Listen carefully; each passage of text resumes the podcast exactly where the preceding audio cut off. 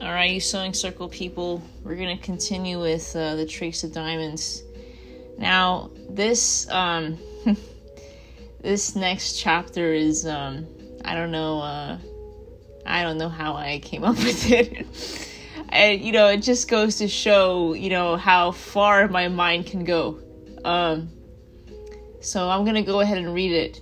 Um, I still don't know how I wrote this. I, I feel kind of embarrassed. Um, I feel kind of embarrassed um, reading it. Um, but um, if if you're not comfortable, I suggest you just stop listening now. Um, but this is, um, I believe this is chapter 11 of The Trace of Diamonds. I'll read chapter 11 and 12. All right, here we go. Gina feels more braille the next couple of nights, now accustomed to feeling good. The three men were becoming more attached to Gina, helping her discover her sexuality slowly but surely. It was only a matter of time before it would bear fruit. Feeling good is up to me now, Gina thought. Gina was blindfolded for the upcoming activity, which to many people would call the wedding night. But this was no wedding night because she didn't really know who she was married to and whose baby she was about to carry. They gently put her on the floor, making sure she was not experiencing any pain. Pain was something that Gina was protected from. All she had to do was feel. She was filled with over, overwhelming ecstasy. One of the men blindfolded Gina, who couldn't hide her uncontrollable, uncontrollable feeling of euphoria. One of the men opened her up in charge of taking her virginity. He wore protection so that he wouldn't get her pregnant. The second man didn't use protection, but skillfully pulled out just to get the right pleasure. The third man, which was Kurt, didn't use protection and injected his semen into her intentionally. Life started that night. Gina woke up the next morning a new woman. She found the first man next to her on the floor, smiling and holding his head up with his hand. Are you okay? How do you feel? I felt like I've been sleeping for a very long time. You must have you must have had fun someplace else. I know the feeling. Gina felt chills for a moment, as if her body forgot to keep her warm. Have you ever been on an airplane? No, I haven't. How long have I been here? Gina looked under the sheets and found out that she was naked. The second man came into the room and brought some clothes for her, with perfect timing. I brought you some clothes. It's a little chilly today. I'll be here if you need me. He helped Gina up from the ground, the blanket quickly falling from her naked body. It's okay, let me get the blanket for you. The second man took the blanket from the floor and put it on Gina's back. He held her close to him to give her any warmth that he kept for her. He whispered in her ear, You're beautiful, just how you were intended to be. The second man walked away. Gina changed her clothes. Hopefully, she had some privacy left. The first man came in with traditional smells attached to his cooked meal. It was, it was prepared with lobsters and potatoes. He also brought a container of ketchup. Here's some chopsticks. Make sure you eat everything. Okay. Gina was alone for about an hour. The meal was delicious. There was nothing obvious left on, on the plate. I didn't know Gina, geniuses could cook, Gina thought. Kurt entered the room looking a little flushed. Did you eat? I was worried about you. Yeah, I, I ate something. It was delicious. Kurt stared at her, his eyes hungry for a little while. Gina knew at that point that she was pregnant. Little did she know it was Kurt's child. We've just developed a cure for obesity and a really bad hangover. Do you want to know the secret? It's bad blood, capsaicin, and you. Well, I, I didn't know I'm a part of history. You are now our history. You're no longer fiction anymore. Kurt put Gina's unique head, genetically favorable to him, uh, against his broad chest. This action was unconsciously reminiscent of Butch, who found her in the dumpster of the convent a long time ago. Gina didn't feel like a ghost anymore. Now she felt whole. Okay, so uh, chapter 11. Everett, Isaac, and Kurt took great care of Gina, making sure that nothing bad happened to her. If she had a paper cut, they knew about it. If she was bleeding from any orifice of her body, they knew about it. In her in their eyes, she was the only responsibility worth having. Although she was carrying Kurt's children, she didn't know the difference. They all treated her equally well. In an island distancing itself from civilization, Gina cringed with every pending contraction on her hospital bed. Her nine months were coming towards an end, since her babies needed to occupy the world. They were done growing in her womb. It was time to let them out.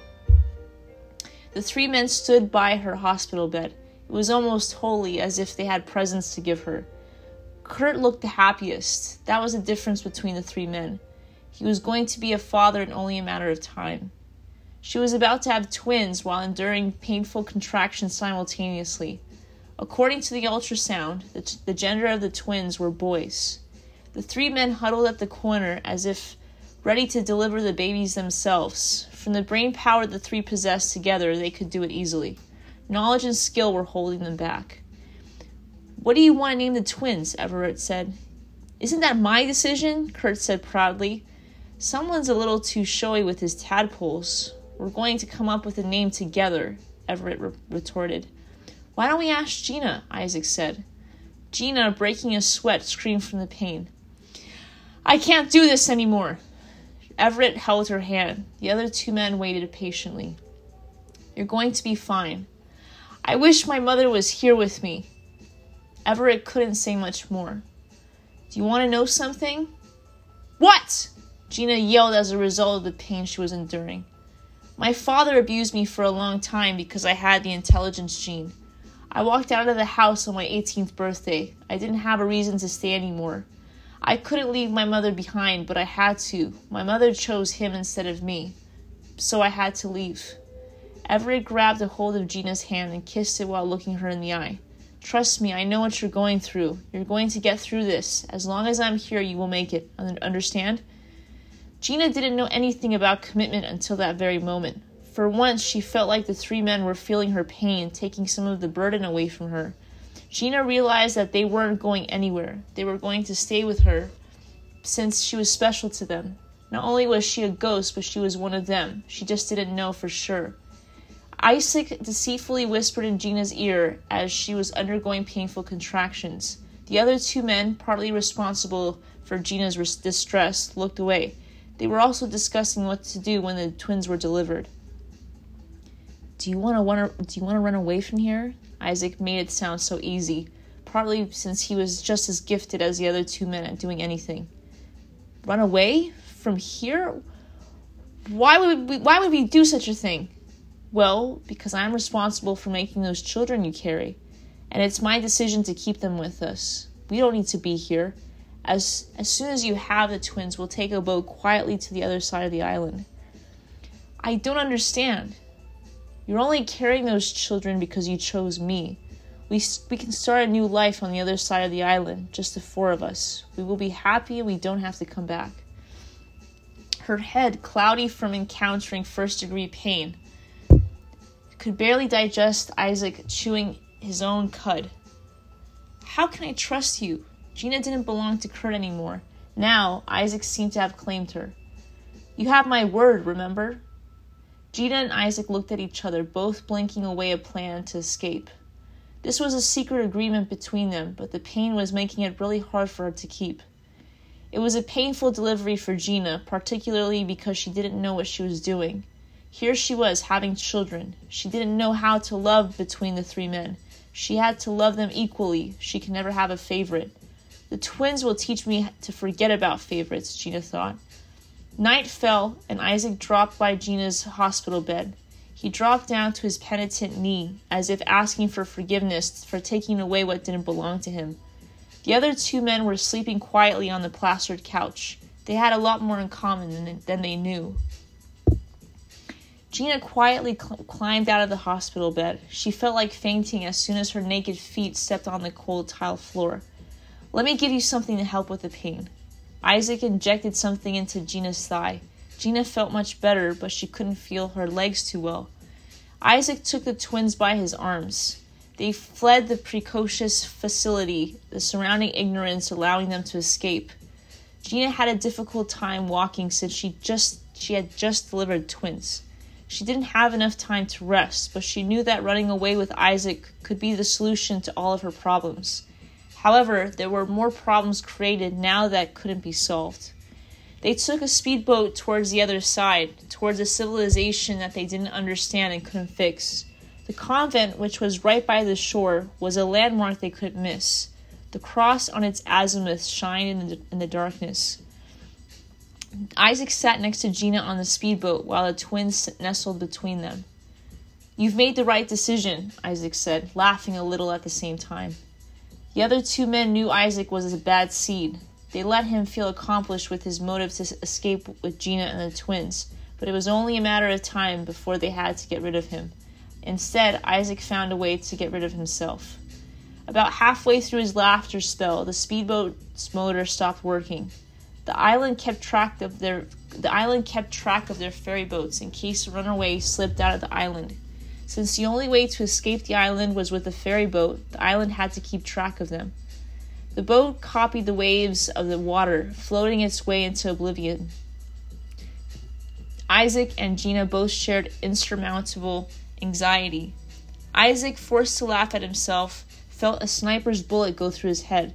Spilling his brain and blood on Gina's white nightgown and the twins, he died without having the faintest idea of who killed him. Gina, sleep deprived and in pain, found a paddle on the boat. She paddled towards the other side of the world that the island stayed away from. There she couldn't avoid the convent, which was practically waiting for her. She had to come back, this time Gina came back with a gift, a gift that she had to leave behind. She put the, the twins on the doorstep. They, tires, they tirelessly cried. It didn't matter if Gina left. The greatest privilege was that they had each other. It was then, and only then, that she found out. My mother knew that I had the intelligence gene. Gina walked away from the convent with the reassurance that her children were in the right place. She lifelessly fell onto the ground from the pain of childbirth.